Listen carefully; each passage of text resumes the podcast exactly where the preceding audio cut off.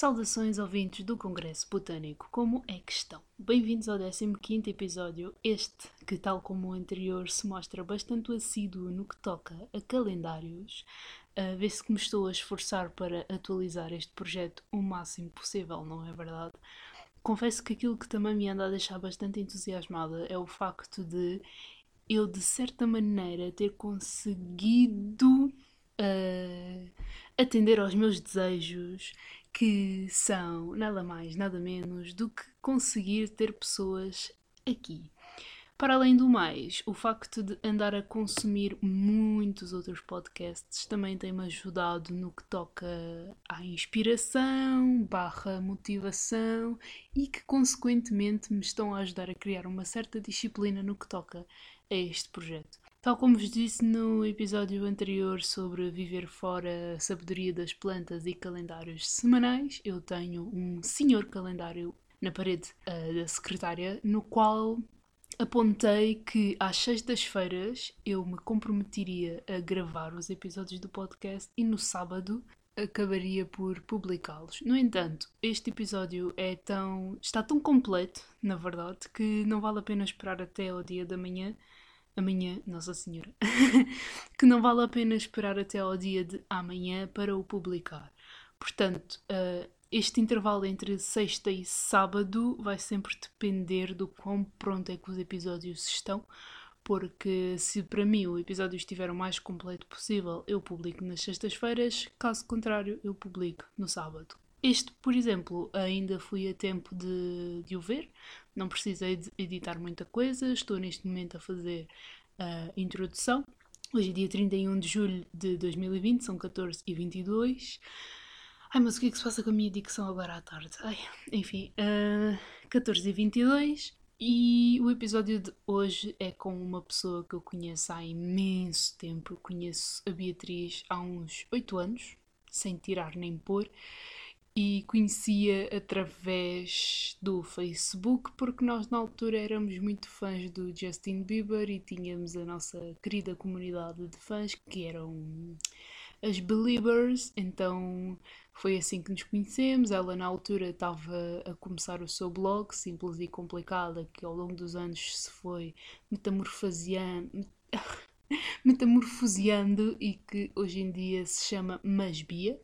Ela teve de se ausentar, entretanto, mas depois voltou. E também criou tantos outros projetos, como o seu projeto de design gráfico, o seu Instagram pessoal, onde ela faz partilhas muito bonitas do seu dia-a-dia, outfits, os seus passeios, e nesta conversa falámos um bocado sobre a blogosfera, o mundo digital, criação de conteúdo e tantos outros aspectos relacionados com isto e que têm muito a ver com a nossa humanidade. Portanto, espero mesmo que gostem. Eu, às 10 da manhã, que foi a hora em que isto estava a ser gravado, estava a despertar, porque supostamente isto era para ter sido gravado às 9, mas houve ali uns atrasos e eu de manhãzinha sou muito péssima a comunicar, mas consegui. E a Beatriz também foi ótima e esteve muito, muito bem. Este episódio vai ser, no entanto, vai ter duas partes. A primeira parte sai hoje e a segunda, em princípio, sai na segunda, terça, que é quando nós vamos gravar. E como eu também sou um bocado ansiosa, por isso é que eu acho que eu também não consigo ter assim, quando começo um projeto não consigo ter dias estipulados, eu sou uma pessoa muito ansiosa. Então, a partir do momento em que eu tiver o episódio feito, gravado, preparado, eu vou querer publicá-lo e não vou querer esperar até sexta ou sábado. Então, na próxima segunda, quando gravarmos a parte 2 da conversa, provavelmente vai sair nesse mesmo dia. Até lá, tem este nosso diálogo, espero mesmo que gostem. Não se esqueçam de partilhar, de dar um feedback e de dar ideias. O episódio.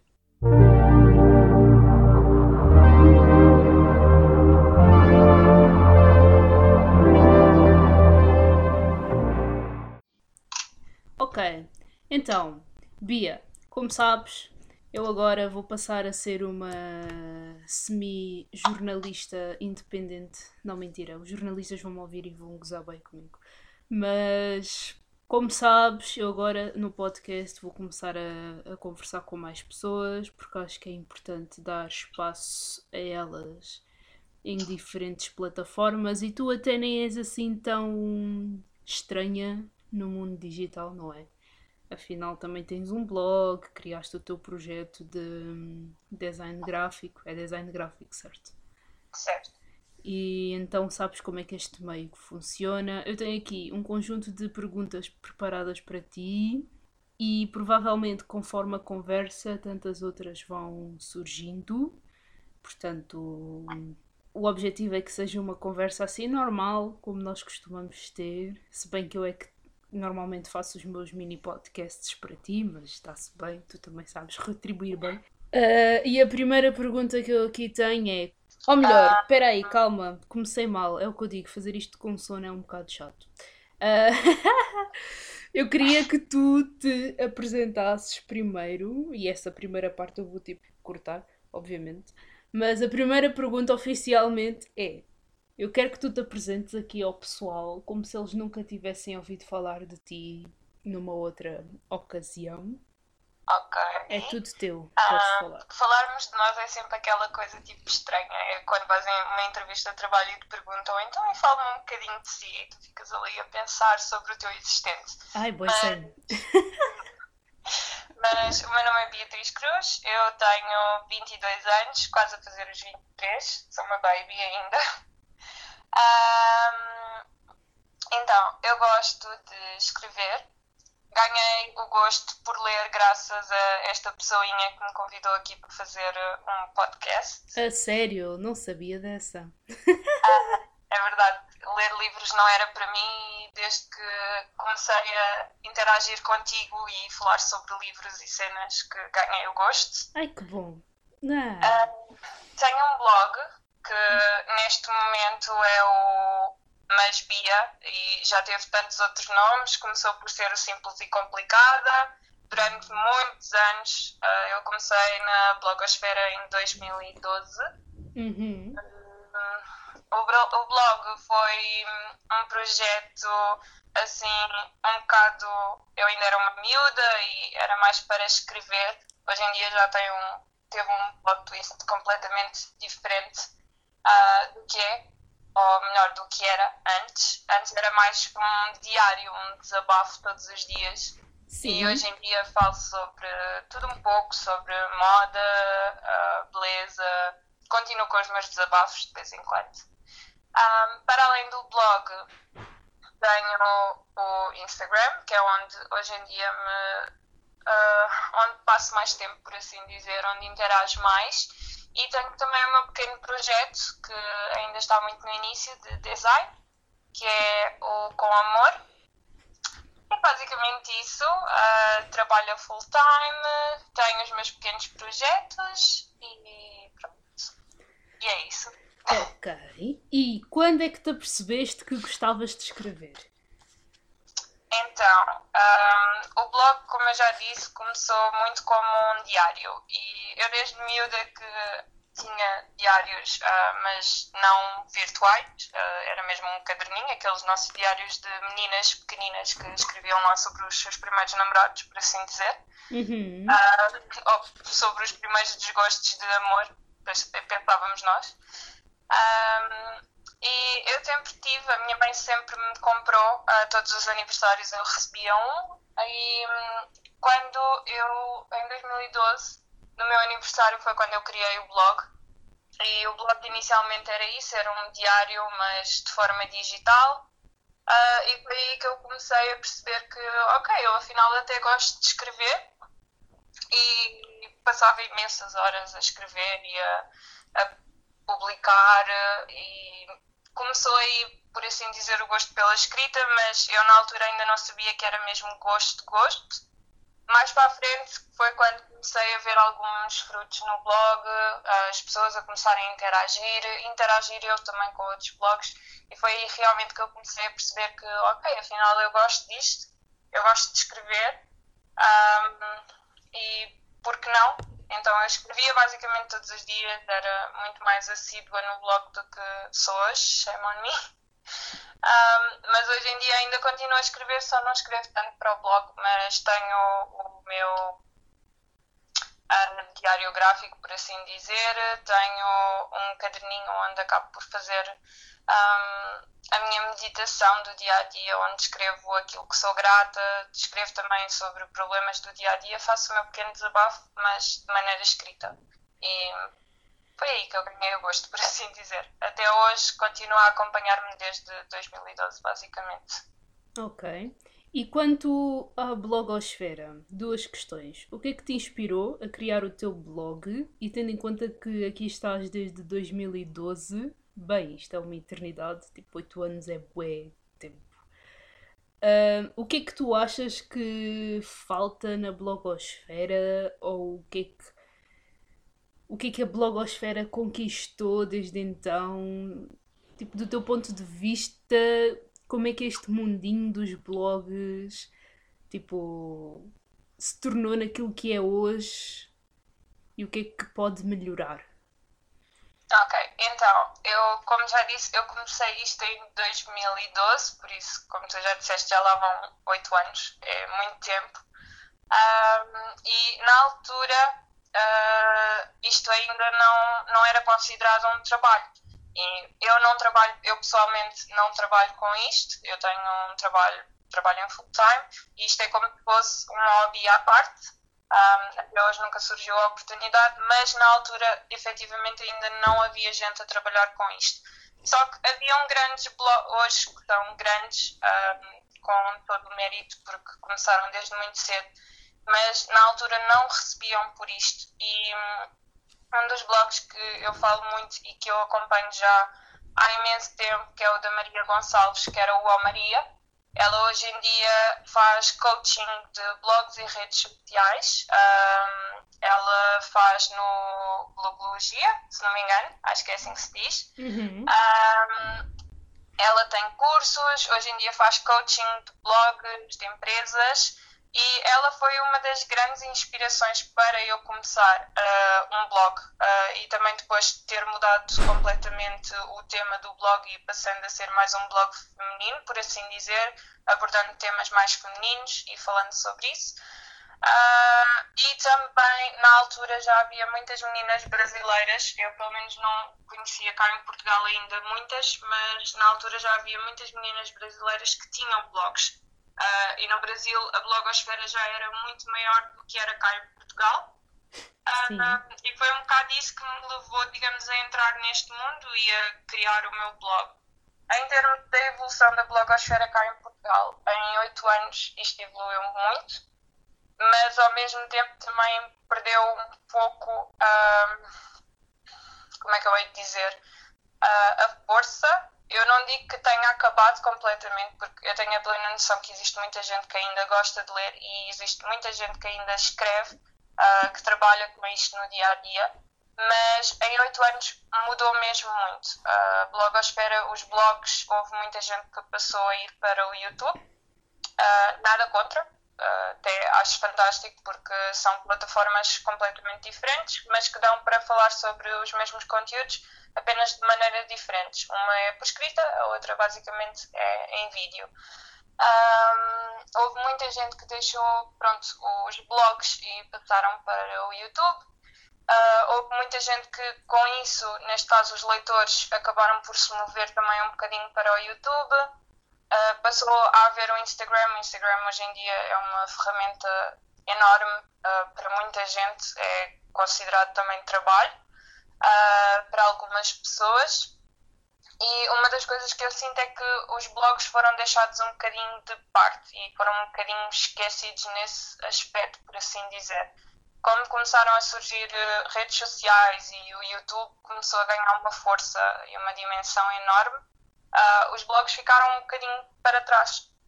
E é uma coisa que eu não sei o que é que poderia, digamos, ajudar para isso voltar, porque acho que quem continua a gostar de ler e quem continua a gostar de escrever vai se manter, digamos, fiel à blogosfera, mas não sei, houve muita gente que mudou mesmo a plataforma e começou a fazer vídeos, e deixou um bocadinho os blogs. Houve blogs que foram completamente apagados, blogs que iniciaram na mesma altura que eu e que hoje em dia já não existem. Por isso, mudou muito. Em 8 anos de blogosfera as coisas mudaram bastante. Epá, eu tenho visto muito dessa discussão sobre será que os blogs vão morrer ou já morreram, etc. E tal como tu disseste, quem é fiel a este mundinho há de continuar a trabalhar por ele. E existem tantas plataformas que é realmente possível cada um ter o seu espacinho, estás a ver? Porque há pessoas que vão continuar a gostar de ler, há pessoas que preferem ver, há pessoas que preferem ouvir, tanto... Por exemplo, tu falaste do YouTube e Instagram e também hoje em dia existem N podcasts. E sinceramente eu sou daquelas pessoas que consome conteúdo destas 4 plataformas e muito mais. Sim, mas é a mesma coisa. Eu acabo por... Houve pessoas, é o que eu disse, houve pessoas que eu comecei a seguir como sendo um blog há 8 anos atrás e que acabaram por apagar o blog e mudarem-se para o YouTube, por exemplo, e eu continuo a segui-las. O conteúdo é basicamente o mesmo que era no blog, que é fantástico, só que hoje em dia, em vez de ser escrito e de podermos ler, é basicamente ouvirmos e, digamos, vermos essa pessoa através de um ecrã. E acho que isso é fantástico. Não sou nada contra este tema. Eu acho que existe, digamos, as mídias tentam criar aqui uma certa rivalidade, por assim dizer, entre YouTube e blogs e Instagrams e podcasts. Mas é o que eu digo. Acho que quem se mantém fiel, digamos, à leitura vai continuar a querer ler e ver conteúdo nos blogs que já seguia antes. E mesmo que as pessoas passem a ter projetos, digamos, à parte, como por exemplo eu que tenho o Instagram e tu que, por exemplo, tens o blog e tens também agora o podcast, acho que quem realmente gosta do conteúdo e mantém-se fiel, digamos, a essas pessoas, vai compreender e vai continuar a consumir em ambos os espaços, por assim dizer. E também tem muito a ver com a adaptação às mudanças do mundo em geral e também faz muito parte do marketing digital, porque eu estive a estudar aí um bocado sobre o tema e dizem que às vezes o melhor para tu conseguires realmente expandir é tu teres várias plataformas e conseguires passar uma mesma mensagem através de todas elas em formatos completamente diferentes. Por exemplo, tu podes fazer um vídeo no YouTube e escreves um bocado sobre esse vídeo no blog e depois até podes aprofundar um pouco mais num podcast, estás a ver? E partilhas uma foto alusiva a esse tema no Insta e as pessoas vão estar sempre em contacto. Portanto, quem souber usar... E lá está, não é uma questão, não é censurar as pessoas que fecharam os seus blogs, tipo, às vezes tu começas um projeto e aquilo tu já não te identificas com aquilo, então não faz sentido ter aquilo aberto e está tudo bem e é na boa. É um facto, como se costuma dizer, a gente está sempre em crescimento e as pessoas que nós éramos ontem já não são as pessoas que somos hoje. Por isso, os gostos também mudam completamente. Por exemplo, blogs que eu seguia há 8 anos, se calhar já não me identifico hoje em dia que tenho 22 anos. Os gostos mudam e é assim também. Sou a favor de, se calhar, fecharem esses projetos que já não se identificam do que, digamos, mantê-los de uma maneira forçada. Uhum. E se calhar o conteúdo não sair tão bom, exato, como se calhar saía há anos atrás. Exatamente. Tu, enquanto criadora, como é que te interpretas no meio em que te inseres? Como é que tu te vês enquanto criadora? É assim, eu não me considero, digamos, nada.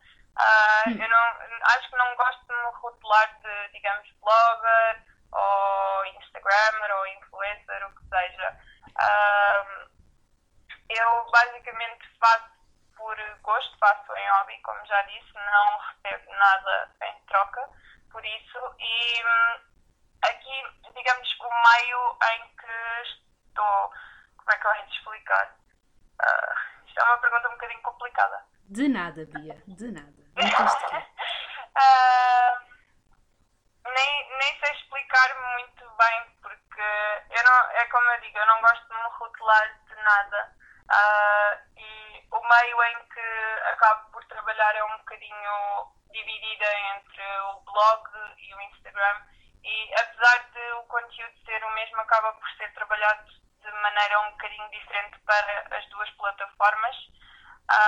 Hoje em dia o meu blog acabou por perder um bocadinho, digamos, eu já não escrevo assim há tanto tempo, shame on me, again, mas trabalho muito mais agora com a plataforma do Instagram, acabo por fazer muito mais fotografias para o Instagram e partilhar mais coisas por lá, e o blog ficou assim um bocadinho perdido de canto. Não é que eu tenha orgulho nisso e que vá acabar com o blog, porque não é algo que eu quero, mas também não faço de uma maneira, digamos, forçada. Não vou estar a escrever conteúdo só porque sim e despejá-lo para lá. Eu, muito sinceramente, nestes 18 anos sempre fui muito assim. Eu estive desaparecida durante imenso tempo, depois voltava e dizia olá, voltei, e de repente desapareço outra vez e depois volto outra vez, e tem sido uma constante nisso.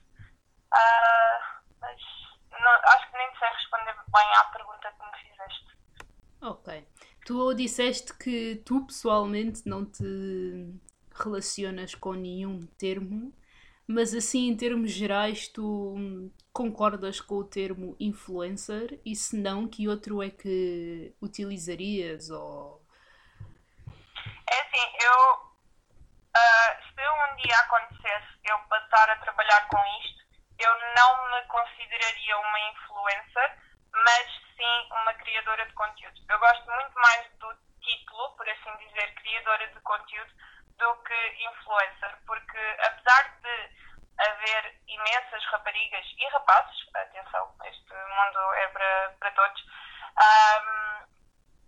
eu não gosto muito da palavra, apesar das pessoas se influenciarem, e atenção que quando começa-se a trabalhar nesse aspecto e a trabalhar com pessoas na parte de marketing e social media, blogs, YouTube, seja o que for, a gente acaba por começar a influenciar de alguma maneira as pessoas em certas coisas, seja em produtos, marcas, seja o que for, mesmo no dia-a-dia, estilo de vida, em tudo, basicamente. É um bocado difícil não influenciar ou mesmo não ser influenciados por certas coisas, porque se nós tivermos, por exemplo, uma rapariga no Instagram, neste caso uma criadora de conteúdo, que fala sobre uma certa marca e nós até nos identificamos com essa marca, nós estamos, digamos, a ser influenciados.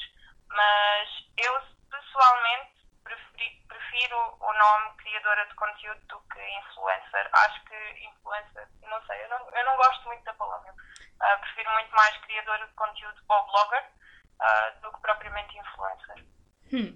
Então quais é que são para ti, afinal, os limites, ou melhor, como é que eu hei de fazer esta pergunta, porque ela não está apontada e está a surgir às 10 da manhã enquanto eu estou a despertar. Recapitulando, tu há pouco tempo, quando eu te perguntei, enquanto criadora, como é que te interpretas no mundo em que te inseres, disseste que não gostas muito de te rotulares, o que é completamente aceitável.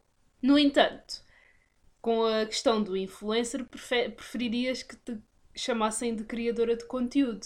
Só que apesar de tudo, tu continuas a criar conteúdo, certo? Certo. Então nesse caso, para ti, quais é que são... Epá, qual é que é a fronteira entre uma pessoa que cria conteúdo, pode até nem ser de modo tão constante, mas na realidade continua a ser criadora de conteúdo, e o limite entre uma pessoa que trabalha com isso? Achas que o termo criadora de conteúdo só se adequa às pessoas que trabalham com esse tipo de informações, ou pode se inserir e pode se adequar a qualquer outra pessoa que cria conteúdo de um modo geral?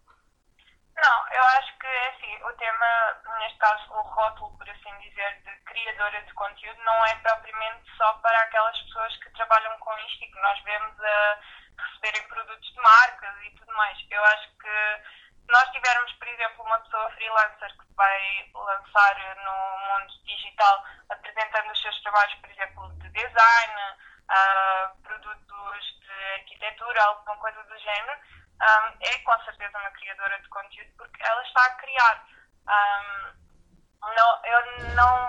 Por assim dizer, é o que eu costumo dizer, às vezes há muitas pessoas neste mundo digital que têm tanto potencial e fazem trabalhos incríveis e não têm assim tanto público como se calhar mereciam.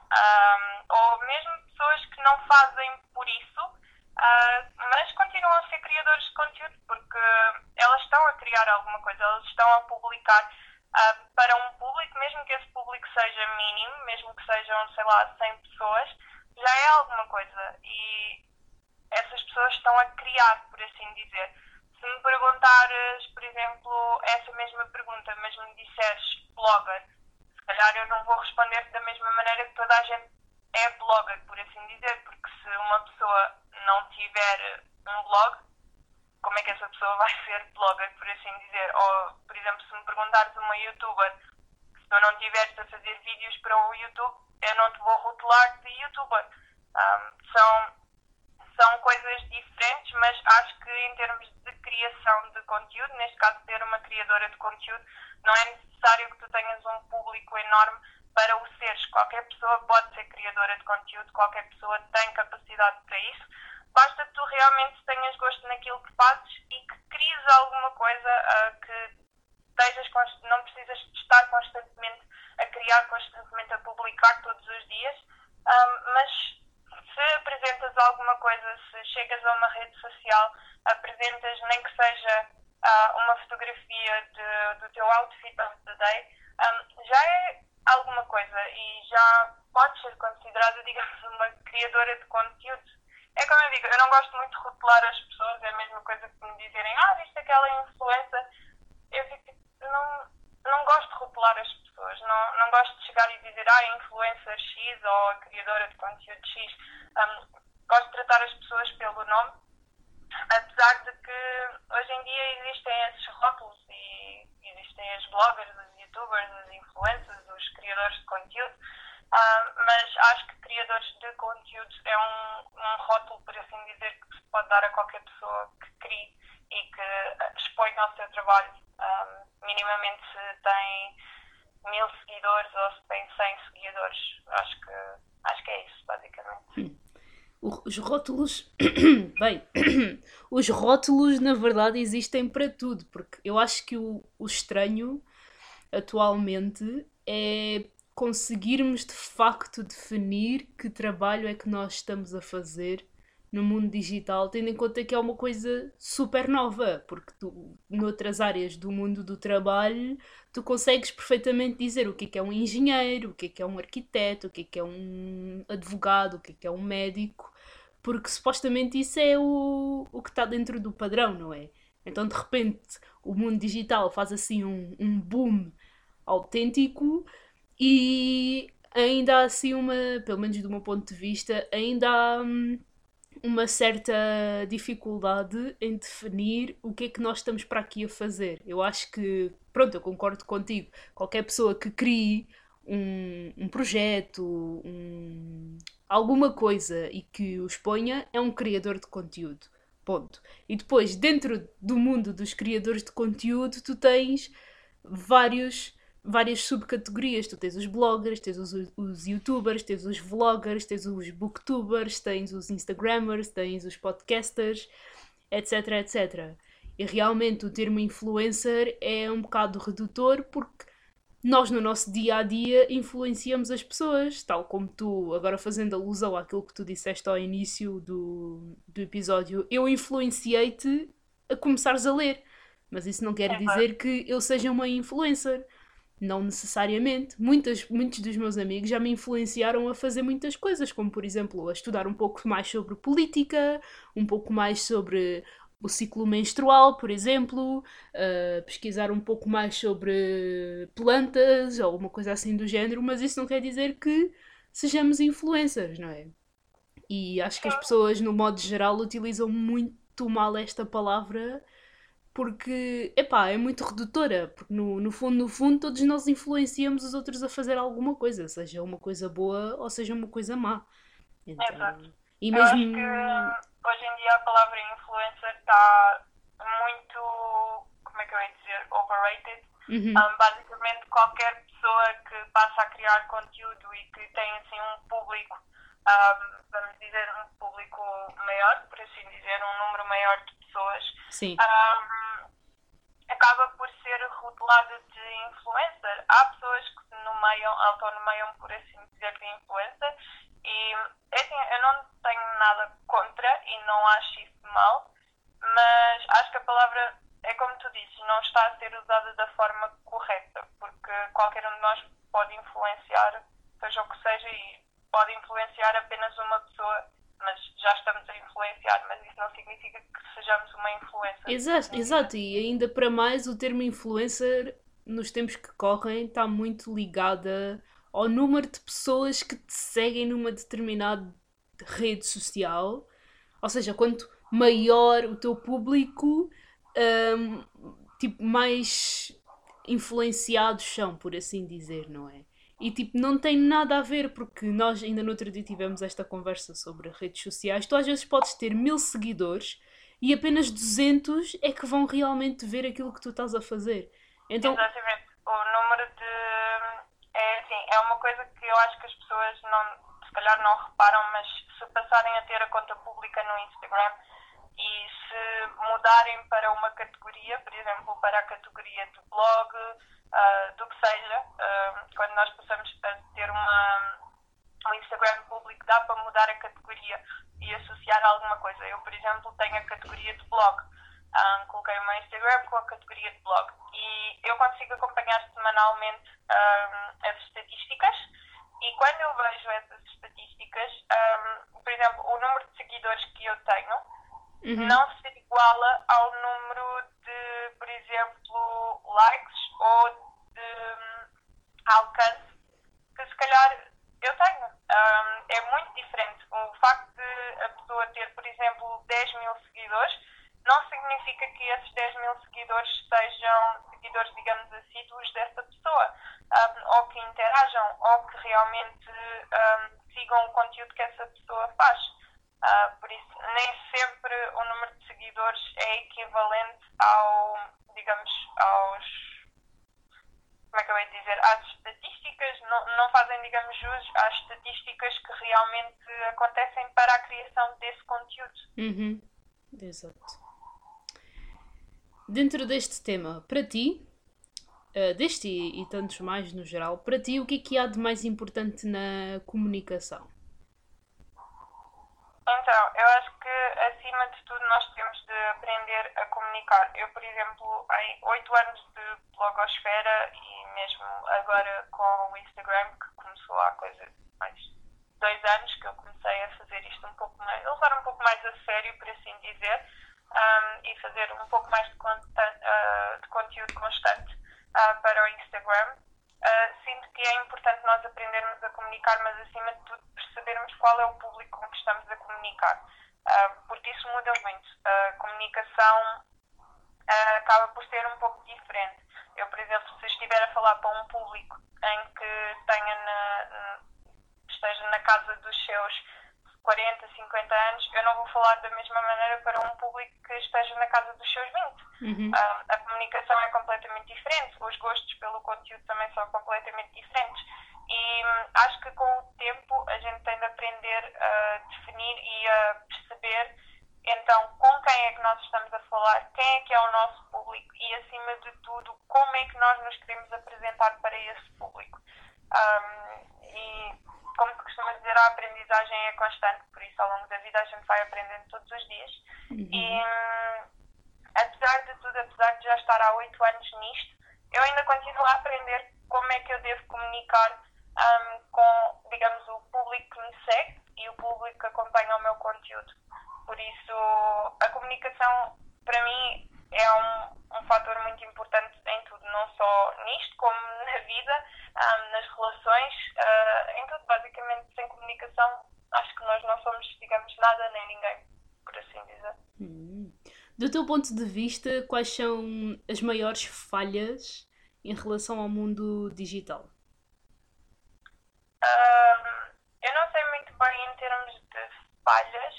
O que eu às vezes vejo é que existe muita gente que, por exemplo, acaba por começar a fazer cópias em vez de se exprimirem do jeito que são. Imaginem, uma coisa está na moda. Por exemplo, vou dar um exemplo agora, que foi quando o Instagram passou a ter aqueles temas e os presets, e então os feeds estavam basicamente todos iguais.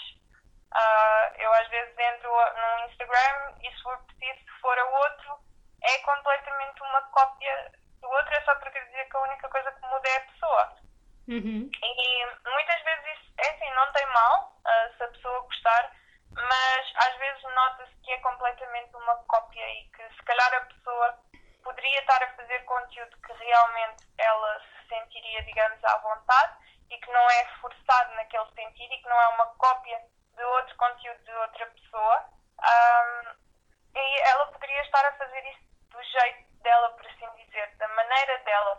E acho que um dos males que está a acontecer muito nas partes das redes sociais, nas plataformas, nos blogs, é não haver, digamos, um pingo de personalidade nas coisas que as pessoas fazem. Eu acho que hoje em dia existe muito a cópia umas das outras, e eu não digo, nem falo muito na parte de criatividade, porque óbvio que, por exemplo, se tu és uma blogger que fala sobre produtos de beleza e tudo mais, é normal que vais ter outras bloggers ou youtubers que vão falar sobre esses mesmos produtos, se calhar. Mas existe uma maneira de diferenciar as pessoas, que é através da personalidade dessa pessoa e da maneira como essa pessoa cria as coisas. Se nós formos, digamos, fazer uma coisa igualzinha à outra, é óbvio que não vamos ter ali, se calhar, um mínimo de personalidade nossa. Não vai haver ali nada que diga, ok, isto foi a Beatriz que fez, ou isto foi a Caroline que fez. Não, é basicamente a cópia da mesma coisa. E acho que é basicamente isso que falta, é, digamos, haver ali a diferença e a genuinidade, por assim dizer, de cada pessoa naquilo que faz. Pois, fala-se muito de genuinidade e autenticidade, e é algo que, para além de já ter de fazer parte da nossa própria personalidade, é um bocado algo que não nos ensinam a valorizar em nós próprios, porque independentemente do meio onde estivermos inseridos, seja mundo digital, seja o mundo do trabalho lá fora e mais tradicional, há sempre uma falha no que toca a ensinarem-nos a olharem para nós, tal como nós somos, e não termos receio de expormos isso para o mundo, independentemente daquilo que surgir, não é? Então no mundo digital há um bocado essa falha, porque lá está, como tu disseste, tu ficas muito inibida a querer criar a mesma coisa que aquela pessoa que tem N seguidores cria, porque achas que é a fórmula para o sucesso, não é verdade? Exatamente. Eu acho que, por exemplo, hoje em dia, pessoas que iniciam isto, que começam a iniciar, e vão logo atrás e imitam, por assim dizer, as influencers, Instagramers, etc., que já têm um público maior, pensando que dessa maneira se calhar vão ganhar esse público. Mas a verdade é que essas bloggers, Instagramers, pronto, do mundo digital, que já têm um público maior, elas começaram se calhar do zero. E o facto delas serem da maneira que elas são, se calhar foi isso que as fez chegar onde elas chegaram e terem o público que elas têm. Acho que a nossa genuinidade e a maneira como somos, acima de tudo, é realmente isso que nós devemos transparecer através das nossas publicações, através das nossas plataformas, porque quem realmente gostar vai ficar, é um facto, e vai acompanhar o conteúdo, e vai seguir, e vai partilhar, e vai gostar, pronto, por aí afora. Mas acho que é como tudo na vida, porque nós não temos de ser uma pessoa completamente diferente só para agradar aos outros ou para essas pessoas gostarem de nós. É a mesma coisa quando nós estamos a fazer amizades. Muitas das vezes, se calhar, nós retraímos-nos, acabamos por não ser nós, com medo do que as outras pessoas vão gostar, mas, desculpem o termo, foda-se o que os outros vão gostar, porque nós temos é de ser nós, sermos genuínos, e quem realmente gostar vai cá ficar. Acho que não precisamos de ser cópias uns dos outros, não temos de ser todos iguais, porque senão a vida não tinha graça nenhuma. Ora, nem mais. E aquilo que nós aplicamos cá fora podemos adaptar ao mundo digital, porque não deixam de ser relações, não é? Tu não deixam de ser pessoas que estão no outro lado. Portanto. Sim, eu acho que hoje em dia também o que acontece muito é que as pessoas, através do Instagram e dos blogs, passam uma vida, digamos, perfeita e acabam por não mostrar certas falhas que existem no dia a dia, que todos nós passamos, que todos nós temos. Óbvio que nós não vamos estar constantemente, e eu própria não gosto de fazer, de ir para as redes sociais e mostrar o nosso lado mau, mostrar se calhar os nossos problemas. Óbvio que não nos vamos estar sempre a chorar nas redes sociais, mas eu acho que também tem de haver ali uma linha que separa, digamos, a realidade mesmo da perfeição, a suposta perfeição que existe, porque é óbvio que, por exemplo, as pessoas, e isto acontece muito se calhar com quem tem, digamos, as contas públicas e acaba por se expor de uma maneira, quando tem um relacionamento, para dar este exemplo. Óbvio que a gente não vai publicar as discussões na internet, mas não existe esse lado perfeito. As pessoas só veem isso porque se calhar é só isso que as pessoas mostram, mas existem falhas e as relações não são perfeitas, e não é porque o relacionamento daquela pessoa corre às mil maravilhas e que eles viajam para todo lado, que eles estão sempre felizes, que eles vão sempre jantar fora, que está sempre tudo bem, e se calhar a vossa relação tem falhas e depois vocês querem que aquela relação seja igual à vossa ou que a vossa seja igual àquela, e fica ali uma frustração, por assim dizer, porque começamos a olhar tanto para os outros que esquecemos de olhar para nós mesmos e de vermos, não, ok, se calhar esta é a minha personalidade, porque raio que eu vou tentar ser como a outra, ou porque raio que eu vou estar a comparar a minha vida àquela pessoa, ou tentar que a minha vida seja igual àquela pessoa. E também a partilha que fazemos nas redes tem muito a ver com a intimidade que... Epá, vou reformular. Se nós utilizamos as redes sociais como uma espécie de refúgio para a nossa vida, obviamente que vamos partilhar os pedaços bons. Às vezes podemos partilhar um bocadinho daquilo que se está a passar e que seja menos bom, mas também é como criar limites, porque, como eu disse há pouco tempo, nós estamos a criar uma relação com N pessoas. E o facto de, imaginamos, são 20 pessoas, basta haver uma com a qual não temos um mínimo de intimidade, e nós aí já vamos colocar o travão em relação àquilo que vamos partilhar. Porque nós não vamos querer expor detalhes da nossa vida que se calhar pertencem a pessoas mais íntimas e partilhas que nós possamos fazer com os amigos mais próximos. Nós não vamos estar a partilhar isso com o mundo inteiro só para dar a entender que a vida não é perfeita, porque também tem muito a ver com a consciência de cada um. Se todos nós sabemos que a vida não é perfeita, porque é que vamos estar constantemente a cobrar às outras pessoas para partilharem detalhes da sua vida que não são assim tão cor-de-rosa? Epá, tem a ver com intimidade e tem a ver com limites. Ok, nós temos o nosso público-alvo, fazemos e criamos conteúdo para aquele público-alvo, não deixamos de ser nós, mas há limites, E essa cobrança que se faz aos criadores de conteúdo também é assim um bocadinho... É lá, não sei. Eu acho que é um bocado mau e, como eu digo, eu acho que o que mais se vê na parte das redes sociais e dos blogs e YouTube, acima de tudo, é quando há relações. Acima de tudo, quando há relacionamentos amorosos, acima de tudo, a gente começa a ver ali uma certa coisa, porque a pessoa começa a partilhar a sua, pronto, o seu cônjuge, por assim dizer, o seu namorado, namorada, marido, o que seja, nas redes sociais. E se por acaso essas pessoas se separam, vai haver ali uma, digamos, cobrança por parte dos outros de o que é que aconteceu, porque é que vocês se separaram, quem é que traiu quem, as pessoas começam logo a especular coisas.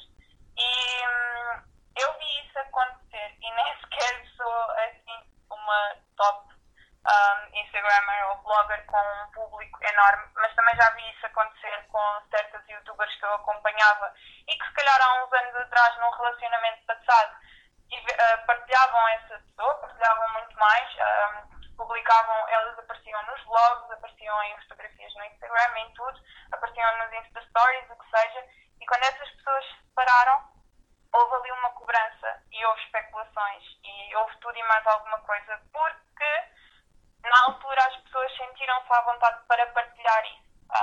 E depois, quando a pessoa percebe que se calhar não é assim tão saudável partilhar realmente tudo, começa a haver outra cobrança que é: mas porque é que tu agora não partilhas tudo? Então há que definir, é como tu disseste, há que definir certos limites no que é que a gente partilha. E há que perceber, acima de tudo, enquanto público, que não, essas pessoas não têm uma vida perfeita, não, essas pessoas não têm uma vida cor-de-rosa como se calhar a gente pensa, mas elas também não vão estar a partilhar as coisas más na internet, por assim dizer. Óbvio que se eu me separei de alguém, eu não vou partilhar nas redes sociais a minha separação e eu não vou chegar e dizer: olhem, eu separei-me porque aconteceu isto, isto e isto. Acho que não faz sentido, simplesmente há que respeitar e há que deixar passar, mas por um lado também é normal que haja essa cobrança, por assim dizer, só que não há o direito de o fazerem. Aliás, a cobrança nem é sequer aceitável, porque se não tem a ver com o conteúdo-chave que tu crias, é um detalhe, tipo...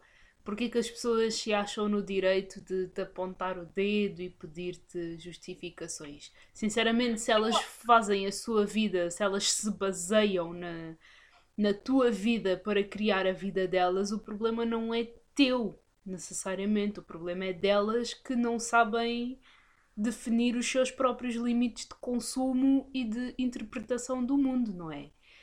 É um bocado complicado.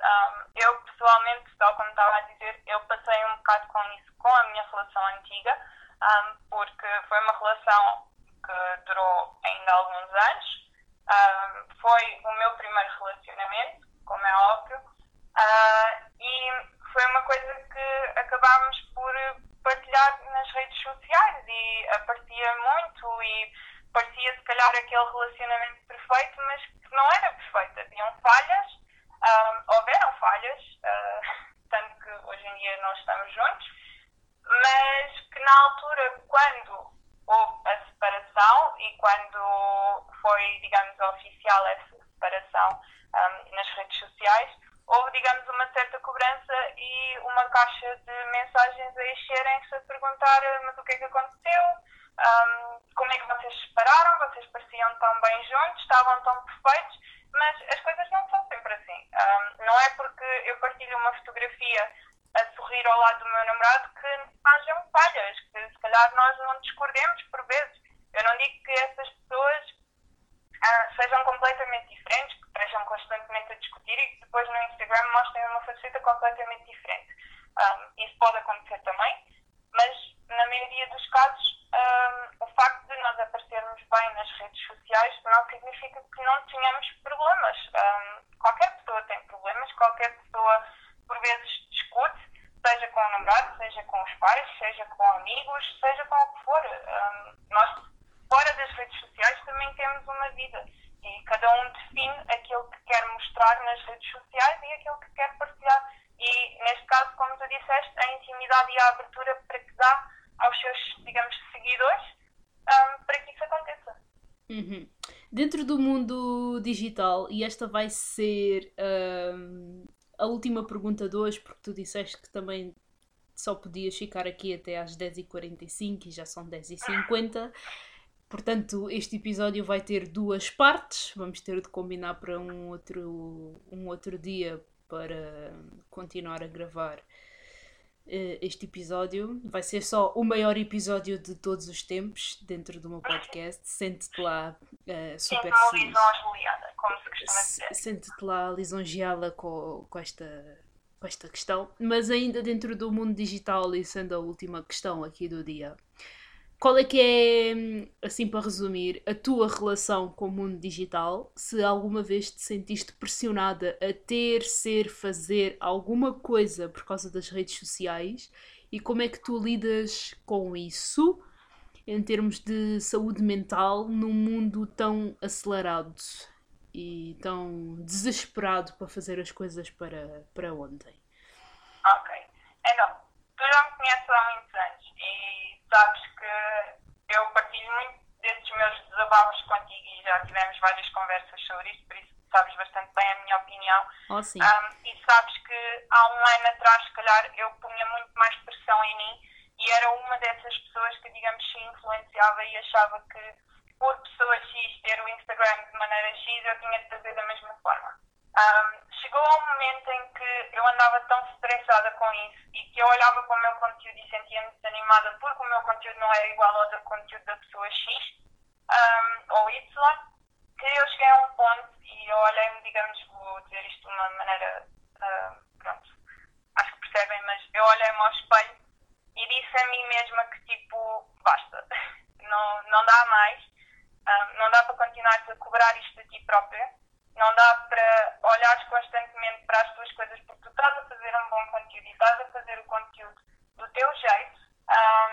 E realmente quem gostar e quem se identificar vai seguir e vai gostar e vai interagir contigo dessa maneira. Não adianta tentar copiar outra pessoa ou tentar mexer, digamos, o espelho dessa pessoa apenas porque essa pessoa tem X de seguidores e nós também queremos lá chegar. Quando eu percebi que o número de seguidores não importa, foi quando eu, digamos, consegui ganhar alguma paz dentro do meu coração e alguma paz de espírito.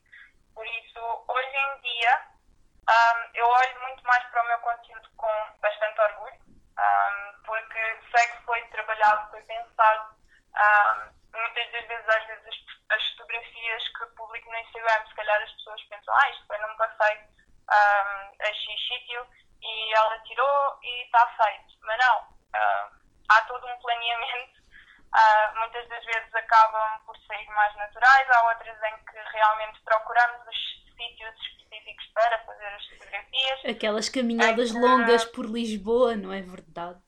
Exatamente. Há sítios em que temos mesmo de fazer toda uma pesquisa para realmente conseguir a fotografia que se calhar eu quero. São feitas 1001 fotografias, há dias em que eu chego a casa tenho 200 fotografias para rever e se calhar só publico 5. É verdade. Mas é basicamente isso, eu basicamente era essa pessoa que olhava para o perfil das outras e dizia, não, eu preciso ser assim porque assim é que é o correto. Mas chegou a um ponto em que eu percebi que isso não me estava a fazer bem, em que isso não estava a dar resultado em nada, porque eu não estava a ser genuína e não estava a mostrar não estava a mostrar a minha pessoa e a pôr realmente a minha pessoa no meu conteúdo, em que alguém olhasse e dissesse, não, isto é Beatriz. E foi quando eu percebi, e hoje em dia nem sequer me chateia ou preocupa isso. Eu faço o meu conteúdo, eu partilho, e quem gostar, ótimo, seja bem-vindo. Quem não gostar, ótimo também, pode seguir a sua vida e realmente cada um faz as coisinhas do seu jeito. E é muito hoje em dia a maneira como eu levo as redes sociais e mesmo o blog.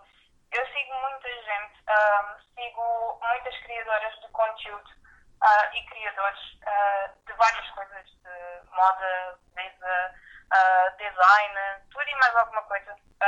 E é ótimo ver que cada uma é do jeito que é e ver ali a genuinidade e olhar e ouvir, não, esta é a Caroline. Ou se calhar ler uma frase e perceber, ok, isto pertence à Caroline. São pequenos exemplos que eu estou a dar, mas que hoje em dia é a maneira como eu olho para as redes sociais. E eu acabo por... Eu fiz uma limpeza muito grande nas pessoas com quem andava a seguir, que eram pessoas que se calhar eu olhava e eram, digamos, tóxicas para mim. Eu não digo que as pessoas sejam tóxicas em si, mas que seguir o conteúdo delas para mim não me estava a fazer bem. E isso é uma coisa que falta a muita gente, é tentar compreender que não são obrigadas a seguir todas as pessoas que seguem, principalmente se o tipo de conteúdo não, por algum motivo não lhes fizer bem, não é? Porque há esta obrigatoriedade de seguir toda a gente e não sei o quê, tipo, às vezes tu nem tens nada contra a pessoa, mas aquele tipo de conteúdo, às vezes, tipo, os tons da fotografia, os tipos de fotografia, o tipo como a pessoa está, a maneira como a pessoa está a comunicar, pode ser um gatilho muito grande para N situações e N coisas dentro de ti, e isso é muito problemático. Claro. E acima de tudo, por exemplo, se tu estiveres num processo de autodescobrir, de ganhares autoconfiança e tudo mais, todas essas contas que são, digamos, não, a pessoa em si, atenção, não tem qualquer culpa, tal como tu disseste, mas simplesmente o conteúdo que a pessoa faz não é bom para ti, não te traz benefício, não é a pessoa em si, a pessoa não tem qualquer culpa porque tem outros seguidores que gostam desse conteúdo e que esse conteúdo faz bem a eles e que de certa forma é bom, mas para ti se calhar esse conteúdo não é bom e não te está a fazer bem. Eu deixei de seguir imensa gente em que eu simplesmente ia à conta dessas pessoas e se calhar saía de lá pior do que aquilo que tinha entrado, porque começava-me a comparar a essas pessoas e começava a olhar para mim e a pensar, mas porquê é que eu não tenho este corpo? Ou porquê é que o meu feed do Instagram não se parece assim? Ou porquê é que isto é assim e eu não sou assim? É um pouco o que acontece, se calhar, hoje em dia em muitos aspectos da vida, em que nós nos comparamos demais às pessoas. E acho que, voltando um bocadinho a uma das perguntas que tu me disseste, de quais é que são as maiores falhas neste mundo, uma delas é a comparação, que é nós olharmos para os outros e pensarmos, mas porquê é que eu não sou assim? E tu não és assim porque tu não tens de ser assim, porque tu és genuína e aquela pessoa é genuína da maneira dela e é assim.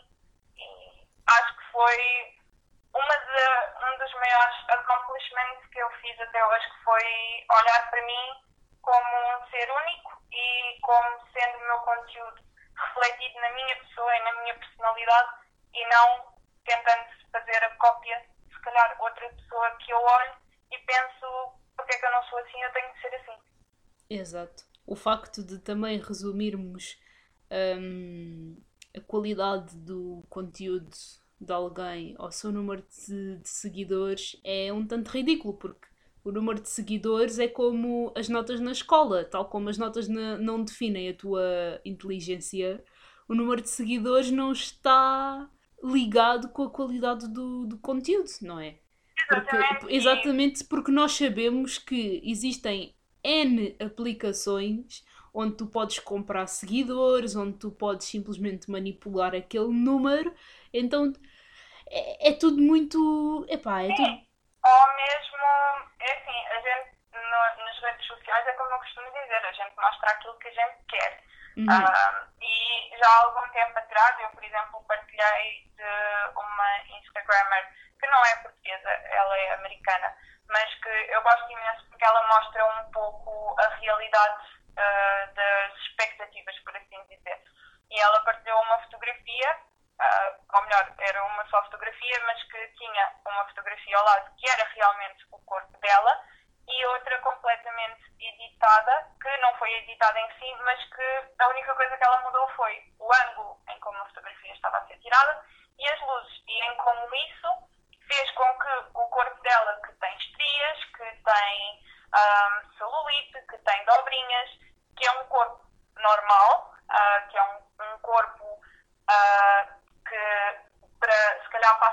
trabalho não é perfeito em comparação com o corpo perfeito para o Instagram. E muitas das vezes, se calhar, existem imensas raparigas, e eu digo isto mais na fase da adolescência, que é se calhar um dos pontos principais onde nós nos sentimos mais inseguras, onde estamos a descobrir o nosso corpo, estamos a descobrir enquanto pessoas, e olhar para essas coisas se calhar também não é propriamente fácil, porque começamos a ver pessoas que parecem, digamos, perfeitas, que é o, digamos, perfeito da sociedade, e começamos a olhar e pensar, mas porquê é que eu não sou assim? Porquê é que eu tenho o corpo assim? Porquê é que eu tenho estrias e ela não tem? Mas há que pensar que a gente só mostra nas redes sociais aquilo que a gente quer. Sim, e se o mundo digital de facto surgiu para estimular alguma diferença e progresso e tudo mais, também é um tanto problemático ainda haver esta transferência dos conceitos de perfeição do mundo tradicional para o mundo digital, porque... Sim, completamente. É assim, eu também costumo ver muito isto no sentido das pessoas, em especial dos relacionamentos, dos rapazes. A mídia, o mundo digital cobra tanto às raparigas, e mesmo aos rapazes, também acontece aos rapazes, não é só a nós mulheres, que temos de ser perfeitos, que se calhar temos de ter aquele corpo tonificado, não podemos ter falhas, mulheres não podem ter pelos, têm de ser todas depiladinhas, não pode haver uma única falha no corpo, porque senão não somos consideradas perfeitas, não podemos ter dobrinhas, não podemos ter celulite, não podemos mostrar aquilo que realmente é a realidade. E acho que isso é tão introduzido na cabeça dos miúdos de hoje em dia, e introduzido mesmo, ou pelo menos tentar introduzir isso nas nossas cabeças, que a gente perde-se um bocadinho do que realmente é a realidade e do que realmente é a perfeição. Porque se nós, e eu já fiz um bocado esta pesquisa e já fiz este estudo, se nós formos olhar para o que é que era considerado a perfeição numa mulher de há 40 anos atrás, podem ter a certeza que não são aquelas mamas gigantes, aquela barriga tonificada e aquele rabo, sei lá, tamanho 38, que toda a gente pensa que é isso hoje em dia. Óbvio que não. É isso, então não são nada. Acho que os padrões que a sociedade nos impõe, por assim dizer, são ridículos, e isso acaba por se refletir muito nas redes sociais e mesmo hoje em dia no dia-a-dia das pessoas. A nossa existência como um todo é um bocado paradoxal, não é? Porque nós temos, dentro do mundo digital pelo menos, porque isto também se passa na vida real, é aquela questão de a luta pela qualidade da nossa saúde mental versus a cobrança pelos detalhes perfeitos e pelo mundo perfeito e pelo mundo cor-de-rosa. E quando nós saímos do mundo cá fora para o mundo digital com esses ideais, obviamente que também temos no mundo digital um mundo bastante tóxico, porque não estamos a saber mudar as nossas atitudes, não estamos a saber mudar as nossas partilhas, não estamos a saber mudar as nossas exigências, e é um loop constante. Não é? Porque se nós cá fora formos pessoas que exigimos a perfeição, obviamente que vamos para o mundo digital a transparecer isso.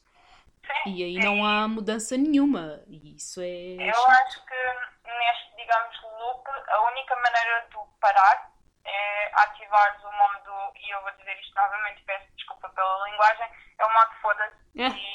É verdade. Ser quem tu és, basicamente. Porque não, isso nunca vai parar. E foi isso que eu fiz para que o meu loop entre o mundo perfeito e o mundo real acontecesse. Eu, basicamente, há um ano para cá, ativei o foda-se, por assim dizer, e descobri que não, eu não tenho de ser perfeita, não, eu não tenho de passar uma imagem perfeita da internet, eu tenho de ser quem eu sou, partilhar o conteúdo que eu quero e do jeito que eu quero, e eu não preciso de ser igual a X pessoa só porque essa pessoa, para aos olhos dos outros, é considerada, digamos, perfeita. Isso vai muito ao encontro do tema que nós vamos abordar na segunda parte do episódio, que tem a ver com saúde mental, ansiedade, depressão, etc, etc.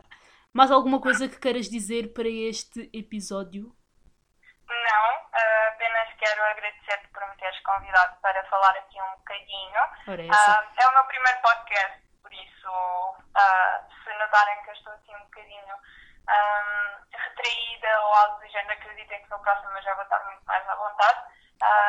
É só mesmo por saber que estou a ser gravada e que vou ser ouvida por outras pessoas, porque se calhar quando eu estou a falar só com a Caroline isto não acontece. Claro que não. E mesmo eu, quando estou a falar contigo, é uma festa, não é? Aqueles filtros maravilhosos do Messenger.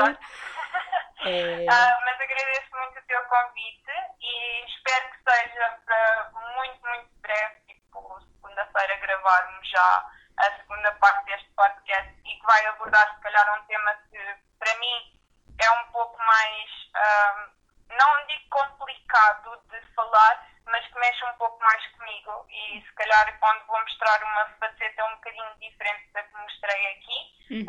São temas que já me acompanham há muito tempo e a Caroline sabe, e se calhar também foi por isso que ela me escolheu como convidada para falar um bocadinho sobre isso. Exatamente. Mas pronto, vemo-nos no próximo episódio.